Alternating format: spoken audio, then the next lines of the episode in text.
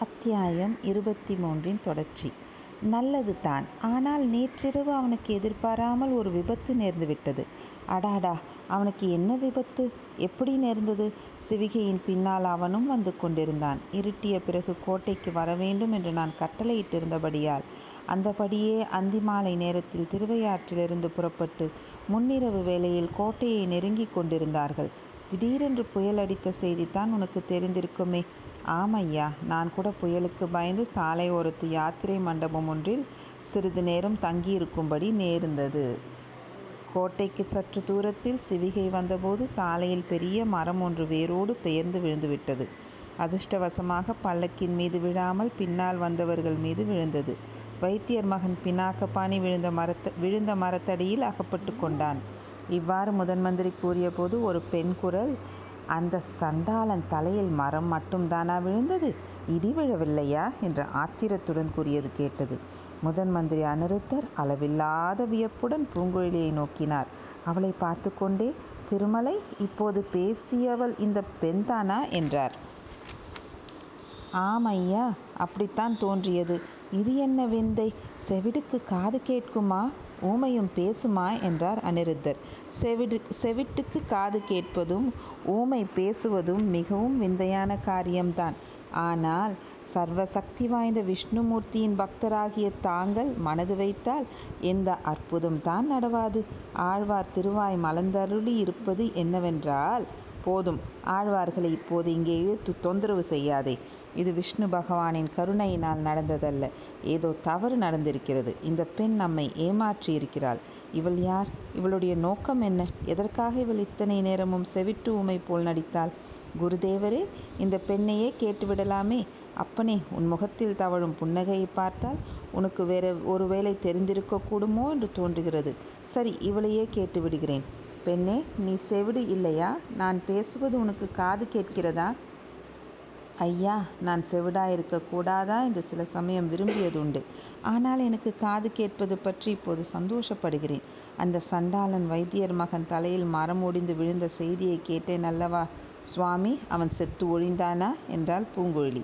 ஆஹா உனக்கு காது கேட்கிறது பேசவும் பேசுகிறாய். நீ ஊமை அல்ல என்றார் அனிருத்தர். நிச்சயமாய் இந்த பெண் ஊமை இல்லை என்றான் சீடன். ஆஹா நான் ஊமை இல்லை என்பதை கண்டுபிடித்து விட்டீர்களே. சோழ சாம்ராஜ்யத்திலே மிக்க அறிவாளி முதன் மந்திரி அனிருத்த பிரம்மராயர் என்று நான் கேள்விப்பட்டது சரிதான் என்றாள் பூங்குழலி.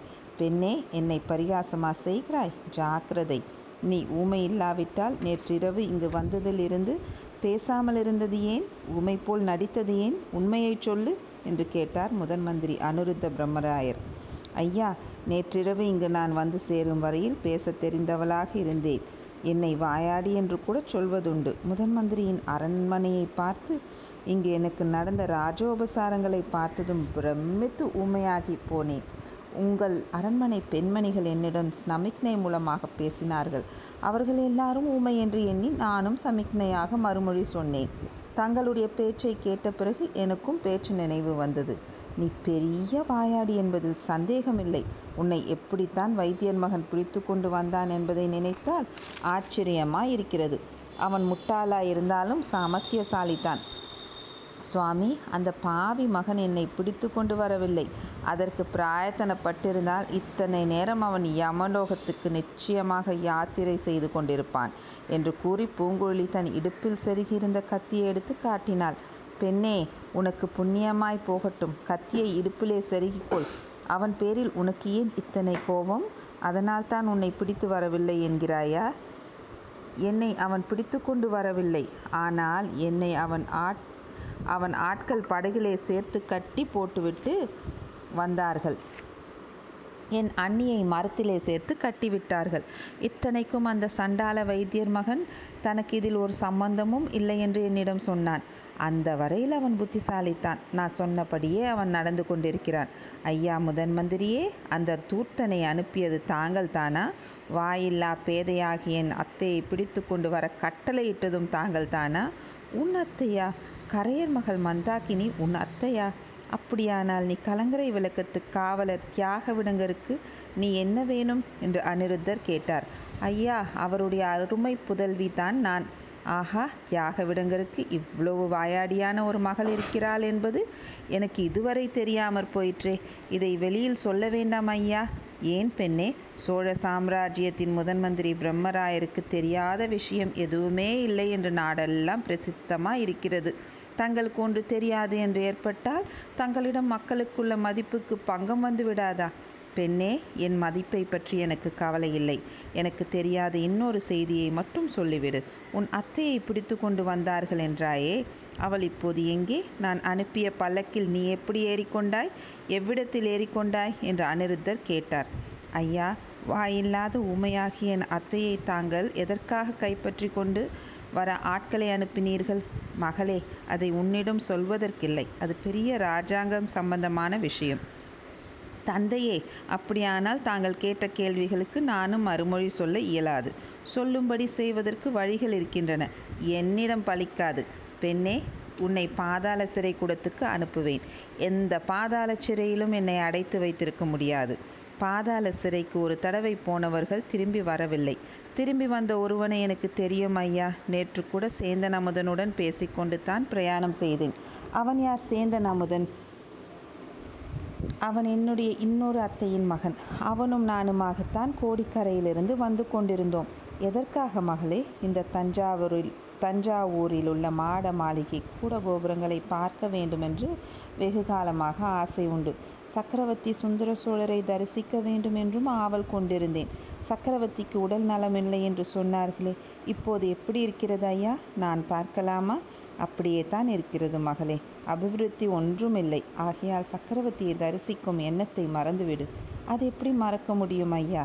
சக்கரவர்த்தியை நான் பார்த்தே ஆக வேண்டும். பார்த்து அவருடைய தர்மராஜ்யத்தில் பெண்களை பலவந்தமாக பற்றி கொண்டு வரும் அக்கிரமம் நடக்கும் செய்தியை சொல்ல வேண்டும்.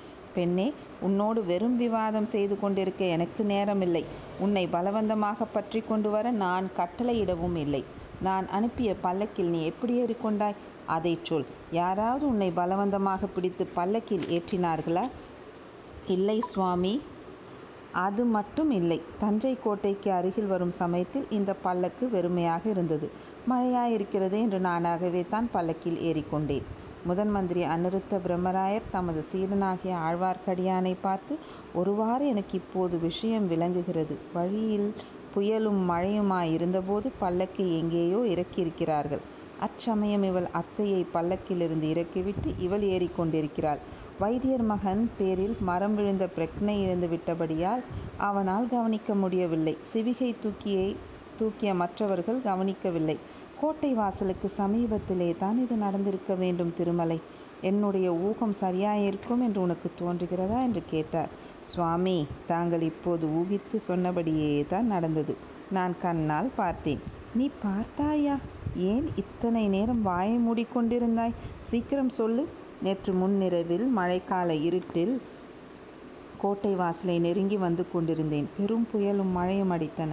மரங்கள் முறிந்து விழுந்தன. சாலையோரத்து யோரத்து யாத்ரீகர் மண்டபம் ஒன்றில் சிறிது நேரம் தங்கியிருக்கலாம் என்று சென்றேன். அங்கே நான் ஒதுங்கிய சிறிது நேரத்துக்கெல்லாம் இந்த பெண்ணும் இன்னொரு வாலிபனும் வந்தார்கள். அத்தியாயம் இருபத்தி மூன்றின் தொடர்ச்சி. இவள் தன் அத்தை மகன் என்று சொன்னாலே அவனாக இருக்கலாம். மின்னல் வெளிச்சத்தில் அவன் கழுத்தில் ருத்ராஜம் கட்டியிருப்பதை பார்த்தேன். பிஞ்சிலே பழுத்த சைவன் என்று தெரிந்து கொண்டு அவனிடம் வைஷ்ணவத்தின் பெருமையை சொல்லலாம் சற்று பொழுது போகும் என்று எண்ணினேன். இதற்குள் அதே மண்டபத்தின் முகப்பில் ஒரு சிவிகையை கொண்டு வந்து வைத்தார்கள். சிவிகையின் திரையில் பழுவேட்டரையரின் பனை சின்னம் இருந்தது. சிவிகையிலிருந்து ஒரு பெண் இறங்கி இவர்கள் அருகில் வந்தாள். மண்டபத்தில் இருள் கவிழ்ந்த இடத்தில் மூன்று பேரும் ஏதோ ஜாடை மாடையாக பேசிக்கொண்டார்கள் பிறகு இவள் போய் பல்லக்கில் ஏறுவதை பார்த்தேன். மின்னல் வெளிச்சத்திலிருந்து பல்லக்கிலிருந்து இறங்கியவள் வேறு மறுபடியும் ஏறியவள் வேறு என்று தெரிந்து கொண்டேன். பல்லக்கு தூக்கிகள் இதை ஒன்றும் கவனிக்கவில்லை. மழை சிறிது நின்றதும் பல்லக்கை தூக்கி கொண்டு புறப்பட்டு போய்விட்டார்கள். ஆஹா அப்படியா? என்னை ஏமாற்றி விட்டார்கள். இத்தனை நேரம் சொல்லாமல் சும்மா இருந்தாயே. அந்த இரண்டு பேரும் பிறகு என்ன செய்தார்கள்? பல்லக்கு போன பிறகு அவர்களும் போய்விட்டார்கள். பின்னர் நானும் புறப்பட்டேன். திருமலை நீ ஏன் இதையெல்லாம் பார்த்து கொண்டு சும்மா இருந்தாய்? இவள் அத்தையை நீ ஏன் தடுத்து நிறுத்தவில்லை? நீயும் இவர்களுடைய சூழ்ச்சியில் கலந்து விட்டாயா என்ன? அபச்சாரம் குருதேவரே அபச்சாரம். அத்தகைய துரோகத்தை நான் செய்யக்கூடியவன் அல்ல. முதலில் இதெல்லாம் தங்கள் ஏற்பாடு என்று எனக்கு தெரியாது. பழுவூர் அரண்மனை பல்லக்கு ஆனபடியால் சின்ன பழுவேட்டரையருடைய காரியமாயிருக்கும் என்று எண்ணினேன். மேலும் மந்தாக்கினி தேவியை என்னால் தடுத்து நிறுத்த முடியுமா?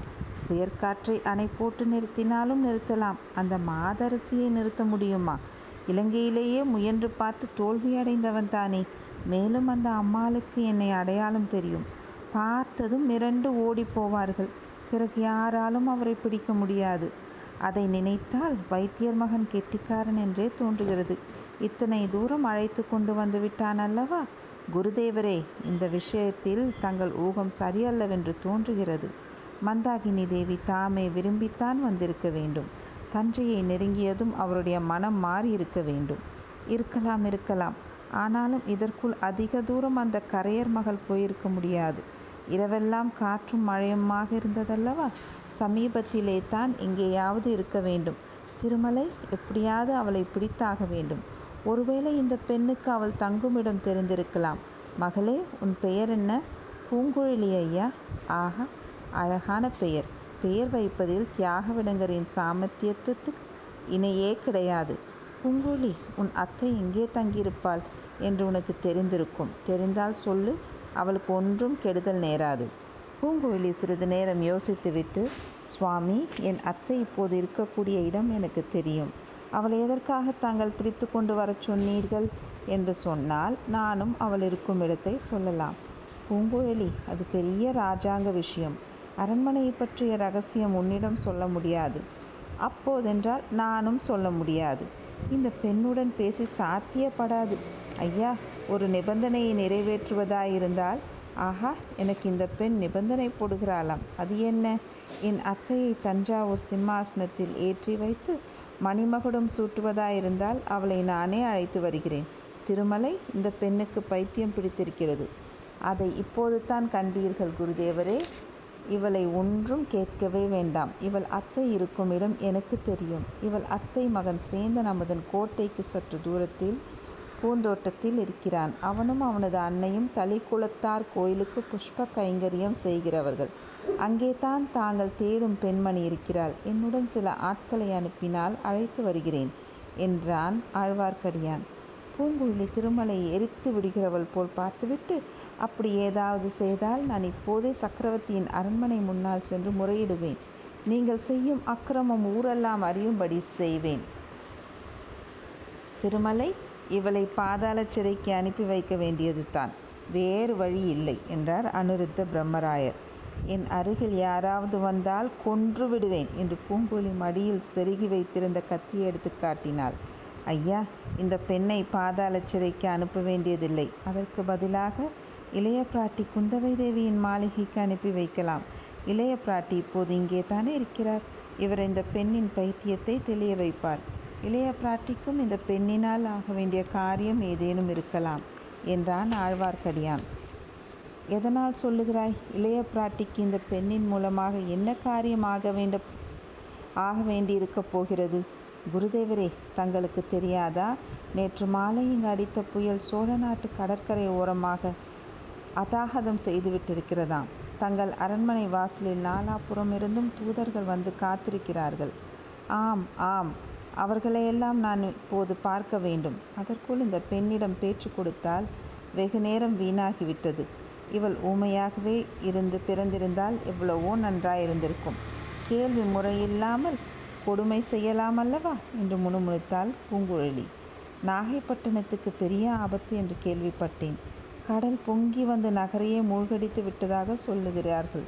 இந்த வார்த்தையை கேட்டு முதன் மந்திரி அனிருத்தர் பூங்குழலி இருவருமே திடுக்கிட்டார்கள்.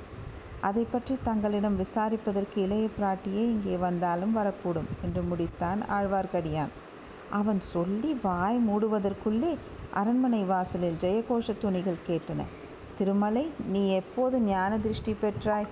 இளைய பிராட்டித்தான் வருகிறார் போலிருக்கிறது என்று சொல்லிக்கொண்டு அனிருத்தர் எழுந்து வாசலை நோக்கி நடந்தார். அதற்குள் அதே வாசல் வழியாக குந்தவை தேவியும் வானதியும் உள்ளே பிரவேசித்தார்கள்.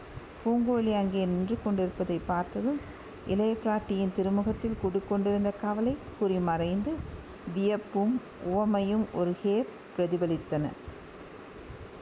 அத்தியாயம் இருபத்தி நான்கு இளவரசியின் அவசரம். இளவரசிகளை உபசரித்து வரவேற்று பீடங்களில் உட்காரச் செய்த பிறகு அனிருத்தர் தாமும் அமர்ந்தார். தேவி என்னை பார்க்க வேணும் என்று சொல்லி அனுப்பினால் நானே வந்திருக்க மாட்டேனா? இவ்வளோ அவசரமாக வந்த காரணம் என்ன? சக்கரவர்த்தி சௌக்கியமாக இருக்கிறார் அல்லவா? என்று கேட்டார். சக்கரவர்த்தியின் தேக சுகம் எப்போதும் போல் இருக்கிறது ஐயா. ஆனால் மனது தான் கொஞ்சமும் சரியாக இல்லை. நேற்றிரவு அடித்த கடும் புயல் தந்தையின் மனதை ரொம்பவும் பாதித்திருக்கிறது. ராத்திரியெல்லாம் அவர் தூங்கவில்லை. குடிசைகளில் வாழும் ஏழை எளிய மக்கள் என்ன கஷ்டப்பட்டிருப்பார்கள் என்பதை எண்ணி அடிக்கடி புலம்பினார். பொழுது விடிந்தவுடன் தங்களை போய் பார்க்கும்படி சொன்னார். புயலினால் கஷ்ட நஷ்டம் அடைந்தவர்களுக்கெல்லாம் உடனே உதவி அளிக்க ஏற்பாடு செய்ய வேண்டுமாம். அதை தங்களிடம் சொல்வதற்காகவே முக்கியமாக வந்தேன் என்றார் இளைய பிராட்டி குந்தவை. தேவி இந்த எளியவனால் என்ன செய்ய முடியும்? முதன் மந்திரி என்ற பெயர்தான் எனக்கு என்பது தங்களுக்கு தெரியாதா? பெரிய பழுவேட்டரையர் இந்த சமயம் ஊரை விட்டு போயிருக்கிறார். பொக்கிஷத்தை இறுக்கி பூட்டி கொண்டு தான் போயிருக்கிறார். அவருடைய சம்மதம் இன்றி காலாந்த கண்டரால் கூட பொக்கிஷ சாலையை திறக்க முடியாது. கஷ்ட நஷ்டங்களை அடைந்தவர்களுக்கு கஷ்ட நஷ்டங்களை அடைந்தவர்களுக்கு நான் என்ன உதவி செய்ய முடியும்? வாசலில் பலர் வந்து காத்திருப்பதை தாங்கள் பார்த்திருப்பீர்கள். ஆனால் அவர்களை பார்ப்பதற்கே எனக்கு வெட்கமாயிருக்கிறது. அதனால் தான் வெளியில் செல்ல தயங்கி கொண்டிருக்கிறேன் என்று அனிருத்த பிரம்மராயர் பஞ்சப்பாட்டு பாடினார். ஐயா அதை பற்றி தாங்கள் கவலைப்பட வேண்டாம். என்னுடைய சொந்த உடைமைகள் அனைத்தையும் கொடுக்கிறேன். என் அன்னையும் அவ்விதமே கொடுக்க சித்தமாயிருக்கிறார்கள். சக்கரவர்த்தியின் அரண்மனையில் உள்ள எல்லா பொருள்களையும் தாங்கள் எடுத்துக்கொள்ளலாம் தந்தை அவ்விதம் சொல்லி அனுப்பினார்கள். ஏழைகளின் கஷ்டங்களுக்கு தற்காலிக சாத்தியமா சாத்தியாக வேணும். ஏதேனும் ஏற்பாடு செய்யுங்கள்.